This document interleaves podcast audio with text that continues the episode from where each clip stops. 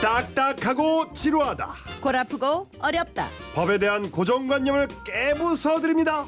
생활 밀착형 법률 상담 서비스. 지라시 법률 삼서 최앤박.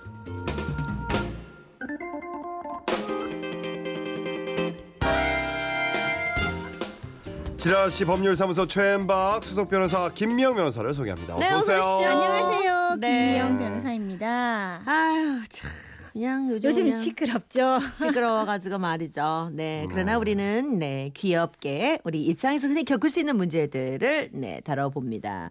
어 사실 금전이나 이런 재산 관련된 큰 문제는 저 변호사님께 꼭 찾아가서 네. 직접 상담 받으세요. 그, 사례마다. 다 다릅니다. 그래서 권해드립니다. 적극적으로 권해드리고요. 그냥 우리는 그냥 실생활에 도움이 되는 지나가다가 아니면 내가 살짝 갑자기 궁금해지는 뭐 이런 것들. 네, 친구들끼리 왜 그렇지. 이야기하는 거, 이야기거리 이런 거 오, 좋습니다. 좋습니다. 네. 네. 자, 청취자 여러분들의 판결도 받을게요. 사연을 들으시고 사건에 대해서 난 이렇게 생각한다. 나도 이런 경험 있다. 의견 있으신 분들 문자 주세요.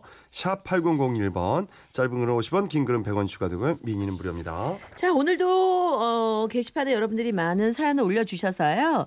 그 궁금증들이 워낙 많으니까 그 중에 어, 하나부터 좀 해결을 해드리고 시작을 하겠습니다. 우리 청취자 김인배 씨의 궁금증부터 살짝 해결을 좀 하겠습니다. 그 어느 날 정말 맛있는 맛집을 찾아갔어요. 근데 엄청나게 사람이 많았고 신발을 벗고 들어가야 했죠. 신발장도 꽉 차서 대충 뭐 밑에다 벗어놓고 밥을 먹고 나왔는데 신발이 없어진 겁니다. 그래서 음식점 사장한테 얘기를 했더니 음식점 사장님이 그러는 거예요. 아, 여기 보세요. 여기. 신발 분실 시 책임지지 않습니다. 비싼 신발은 각자 관리하시기 바랍니다. 여기 써놨잖아요. 저희는 책임 없습니다. 그래서 그날 차에 있던 슬리퍼를 신고 집에 왔는데요. 아니 진짜로 음식점에서 신발을 분실하면 음식점 주인에게는 책임이 없는 겁니까? 아유 신발 잃어버리고 오셨네요.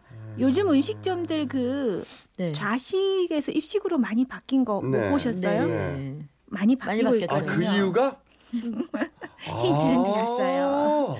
사실 일반 개인 간이면 음. 시 책임지지 않는다 이러면 음. 그게 특약이냐 이렇게 문제 삼겠지만 이런. 식당일 경우에는 예. 상법에서 공중 접객업자의 책임 이래서 규정하는 내용이 있어요. 예. 자 뭐냐면 그 고객의 휴대물에 대하여 책임이 없음을 알린 경우에도 음? 책임을 면하지 못한다. 아. 이렇게 상법에서 정하고 있기 때문에 네. 실제 그 식당 주인이 그렇게 써놓는 것만으로는 안 면책이. 어렵습니다. 음. 대신에 요건이 있는데 그 식당 공중 적객업자가 고객으로부터 임치받은 물건의 보관에 관하여 주의를 게을리하지 않았음을 증명하지 아니하면 손해를 배상할 책임이 있다. 이렇게 돼요. 음. 요건이 두 가지죠. 임치받은 물건 음. 거기에 대해서 보관상 주의를 다 했느냐 이 음, 두 음, 가지가 음. 문제가 되는데 네네.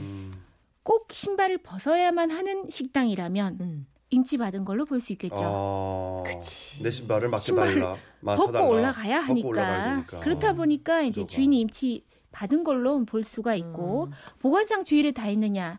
자 이런 경우에 이제 물론 식당 주인분들은 어렵다라고 하시겠지만 사실은 음. 이제 주의 의무를 할 때 잠금이 가능한 신발장이 있느냐 음. 아니면은 그 검은 봉지 있죠 네네. 신발 개인 보관이 가능한 비닐봉투를 주면서 음. 자기 신발을 가지고 음. 가게 했느냐 CCTV까지 설치했느냐 이런 걸 기준으로 삼고 있어요. 네.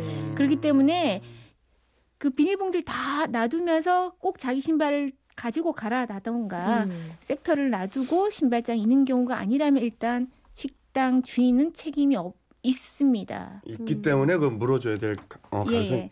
통상적으로 이제 네. 업체가 보상을 거부하면 소비자는 이제 소비자 원에 피해 음. 구제를 하게 되고 음. 주의 의무를 얼마나 했느냐에 따라서 일부 음. 공제를 받을 수는 있지만 네. 일단 기본적으로 업주의 책임이 없어지지는 않습니다. 아, 그래서 음. 요즘에 바뀌는 거지. 입식이 바뀌는구나 입식으로. 그치. 자식이. 식당 주인분들도 아마 소비자원을 통해서 이런 식의 피해 구제 부분에 대해서 아마 있었겠죠. 있었을 음. 거예요. 당연하죠. 그렇기 네. 때문에 많은 식당들이 음. 신발을 벗고 들어가는 게 아니라 음. 입식으로 좀 바뀌고 있는 추세예요. 음. 아니 근데 또 그래야 하는 게 벗고 들어가야 될 때좀 좀 찝찝하기도 하고 불편하기도 음, 하고 뭐 여러 가지 네. 신경도 쓰여요. 네. 네, 네. 예, 또 그걸 관리하려면 관리 인원도 필요하고. 음. 예. 이런 여러 가지 작은 사례지만 사건들이 되면서 저희 문화도 조금씩 바뀌어 가는 것 같아요. 음, 네. 그렇죠. 네. 연결이 되는 거죠. 자, 답이 되셨습니까? 여러분 이렇게 궁금한 점 있으시면 언제든지 저희 게시판에 올려놔 주십시오. 자, 지라시 법률사무소 최엠박 오늘의 사례로 가겠습니다. 예, 사연을 만나보시죠. 취업 준비생인 수홍은 어렵게 1차 서류를 통과하고 중요한 면접을 앞두고 있었습니다. 잘 보이기 위해 피부 관리도 받고 헤어스타일도 깔끔하게 정리를 하기로 했죠. 그렇게 수홍은 면접을 앞두고 미용실을 찾았습니다. 아, 제가 내일 면접 시험이 있거든요. 그래서 머리 좀 하려고요. 어우 느끼합니다. 잘 왔어요. 잘 왔어. 원장님. 네네네. 네. 내가 네. 면접 좀 스타일링 메이커야. 어, 진짜 어. 언니? 아 우리 우리 오빠는 원하는 스타일이 뭘까? 제가 한참 동생 같은데요. 아유 그냥 넘어가시고요. 원빈, 장동건 누가 죠? 누가, 아니요, 누가? 뭐 그런 머리는 됐고 저는 그냥 단정하게 보이게 좀 해주시겠어요? 아 그래. 음, 잘 생각했어요. 우리 우리 저 오빠가 동생이네 막내 동생 뻘인데요. 네. 넘어가시고요. 시끄러 오빠.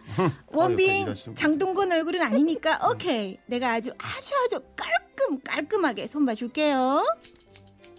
머리를 하는 사이 새벽까지 면접 준비를 한 수홍은 깜빡 잠이 들었고 잠시 후 눈을 떴는데요. 네, 에, 뭐야 이거? 저 아줌마, 아줌마 이거 그, 그만해. 머리가 왜 이래요? 아니 아니 why why why 뭐뭐 무엇이 프로블럼이야? 원하는 대로 아주 단정하게 잘라줬는데 이게 뭐예요?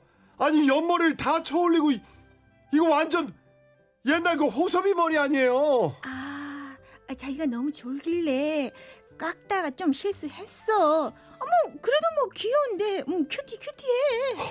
결국 수홍은 그 머리로 면접을 보게 됐습니다. 그리고 드디어 차례가 되어 면접실로 들어갔는데요. 그런데 면접관들이 수홍의 머리를 보자마자 웃음을 터뜨리는 겁니다. 뭐 당연히 분위기 엉망이 됐죠. 저기 박성우 씨 지금 웃기려고 그런 머리 하고 온 거예요? 아닙니다. 저 죄송합니다. 미용실에서 머리를 잘못 아니 해가지고- 여기가 지금 개그맨 시험장입니까? 어, 얼굴로 웃기려고 그러는 거예요 지금? 아니요, 저 그게 아니고요. 제가 아니 대학도 명문 라디오 시대 나오셨고 시험 점수도 좋고 뭐 조건 다 좋은데 아이 사람 정신 자세가 틀려 먹었네요. 저 됐으니까 나가 보세요. 결국 송은 면접 시험에 떨어졌고 항의를 하기 위해 미용실을 다시 찾았습니다. 아줌마 이거 이거 어떻게 할 거예요? 아줌마 때문에 다 된 면접에서 떨어졌잖아요. 어머 이건 또 무슨 박성 장가 가는 소리야. 그거는 여기 안 맞네요.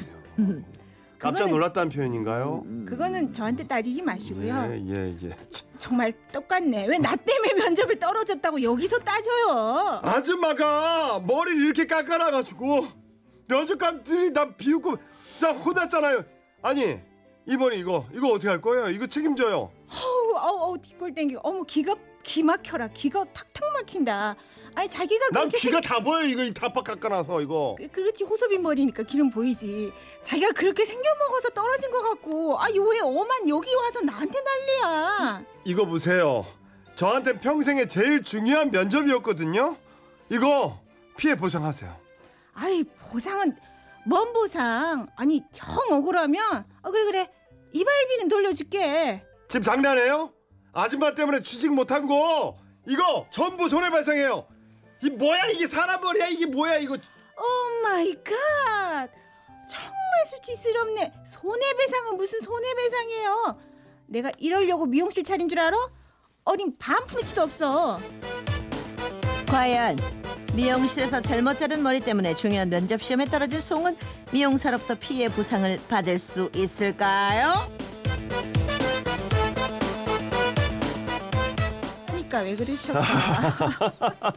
청취자 솔로몬 여러분들의 판결을 기다립니다. 문자 주실 곳은요. 샵 8001번 짧은 글은 50원 긴 글은 100원이 추가되고요. 미니는 무료입니다. 여러분의 의견도 네 보내주십시오.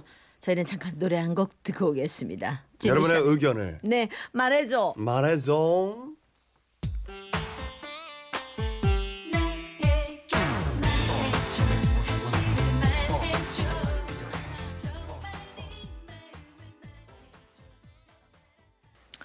네.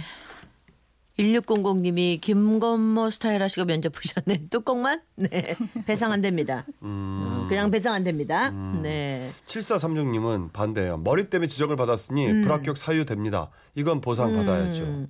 김용일 씨도 저 역시 입사시험 면접 때 제 머리를 초보 언니가 호소비로 만들어 버려 면접관이 자네 머리를 누구에게 맡겼는데 그런가 거울도 안 보나? 라는 말을 들었고 면접도 떨어졌습니다. 이건 배상해 줘야 어머 합니다. 똑같네요 사료랑. 있구나. 예. 0059님. 그럼 머리 잘해갖고 취직되면 미용실에 돈 좀 주는 겁니까? 음.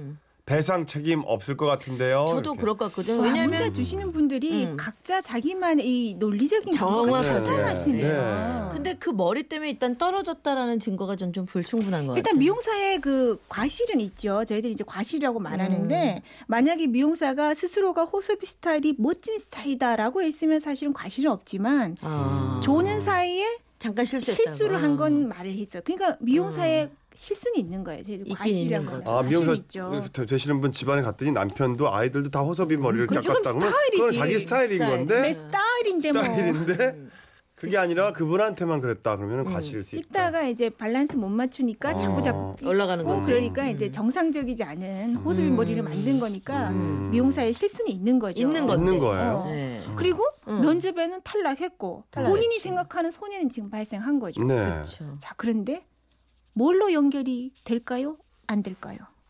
아니 그러니까 이쪽에서는 전부 다 컵난 머리 때문이다 이렇게밖에 지금 안 되는 거거든요. 근데 머리가 일단 음, 자, 합격 근데 여부로. 그러니까 저- 지금 머리가 멋있었으면 합격했. 그러니까 그게 아니기 때문에 합격했을까? 합격 여부가 아니어서 음. 사실 이거는 보상받을 수가 없을 것 같거든요. 예, 저는. 이 지금 대화에 법률적 요것만 들어가면 답이 다아 나왔습니다. 그래요? 자, 미용사의 실수가 있었다. 미용실에 가서 돈을 음. 주고 머리 깎는 관계이기 때문에 계약 관계에 있었어요. 네. 그런데 미용사는 머리를 잘 제대로 깎을 채무가 있는데 이 음. 경우는 저희들 이제 용어로 불완전 이행이라는 용어를 씁니다. 음. 하긴 했는데 실수가 좀 있었으니까. 그렇죠. 어설프다 이거죠. 음. 불안전이. 불완전 이행. 그러면서 그로 인해서 어쨌든 이 행위자 입장에선 손해가 발생을 했어요. 그쵸. 그러면 민법 390조 상에 음. 채무 불이행에 따른 손해배상 책임 이걸 문제 삼을 수 있는데 음. 자 손해배상의 범위는 393조 통상의 음. 손해를 그 한도로 한다라고 규정하고 있습니다. 제복의 네. 우리 사례에서는 두 가지가 문제가 돼요. 네. 첫 번째 예견 가능한 손해 여야 손해배상의 범위에 들어갑니다. 우리 손해배상의 범위에 대해서 민법 393조는 특별 사정의 손해라고 해서 음. 특별한 사정으로 인한 손해는 채무자가 사정을 알았거나 알 수 있었을 때 하나여 배상의 책임이 있습니다. 음. 따라서 이 경우는 자, 첫 번째로는 이제 배척하는 논리입니다. 예견 가능한 손해이냐? 예견 가능하지 않죠. 않죠. 아다 붙을지 안 붙을지. 어, 모르지. 첫 번째 면접을 가는지도 특별한 가는지 안 사정. 가는지. 아. 그걸로 뭐 붙을지 안 들릴지. 그러니까 이 머리가 면접의 당락을 좌우할지조차도 모르는 거지. 아. 예견 있지 가능한. 범위 있지 음. 않은 아, 거예요. 아. 그러니까 이게 지금 첫 번째는 예견 가능한 손해가 아니지 않느냐라고 음. 배척할 수도 있고 또 두 번째는 말씀 말씀하신 것처럼 면접이 탈락의 원인이냐 음. 불분명하다는 거죠. 음. 실제 면접관이 머리를 지적을 했을 때 음. 당황하지 않고 음. 이거는 밑에 미용, 있게. 그렇죠 어, 어. 미용사의 실수일 제가 잠깐 뿐이고 졸았는데 어, 저는 사이에 이렇게 만들어 작품을 만들어. 머리가 이렇다 한들 이게 저한테는 아무런 영향이 될 수 없습니다. 이 회사를 위해서라면 지금 이 자리에서 이걸 밀어버리겠습니다. 이로. 그렇죠. 아, 또 모르죠. 뭐 잠시 잠깐의 난관이 있다 한들 음. 저라는 사람을 바꿀 수는 없다라고 음, 음. 하면서 더 잘할 수 있는 걸 하면 오히려 가점 요인까지 될 수도 있었겠죠. 그렇죠. 음. 그러니 인과관계가 성립하지 않습니다. 음. 손해배상을 청구를 하려면 나의 행위와 손해 사이에 네. 인과관계가 있고 음. 또그 손해가 예견 가능한 범위 안에 있어야 음, 음. 그것이 손해배상의 범위에 드는데 이 음. 경우는 두 가지 다 성립하기가 어렵습니다. 아. 그렇군요. 자 오늘의 판결. 미용실에서 잘못 자른 머리 때문에 면접에서 떨어진 수홍은 미용사에게 피해 보상을 받을 수 있다 없다. 없다. 없다. 네. 아. 그렇습니다. 예. 음. 어, 이미숙 씨는 안 뽑고 싶은데 핑계댈 게 없어서 면접가들이 머리 얘기한 거예요. 네, 이것도 사연은 될 수 없다고 봐야 되겠죠? 그렇죠. 네, 그렇습니다. 네. 예. 7836님. 그래서 미용실에서 잠이 드는 순간 이 머리는 내 머리가 아닌 게다 해야 돼요. 눈을 똑바로 뜨고 쳐다보고 있어야 됩니다. 네. 그 박수홍 씨 머리는 지금 너무나 성공한 케이스 같아요. 아유, 눈을 고맙습니다. 부릅뜨고 계셨죠? 하는 동안. 고맙습니다. 내는 신기했을 것 같아. 네. 스스로도. 그렇죠. 네, 그래야 됩니다. 예. 자, 오늘 판결 여러분 잘 들으셨죠? 또 여러분 궁금한 점 게시판에 계속 올려 주시고요. 변호사님 고맙습니다. 네. 다음주에 뵙겠습니다.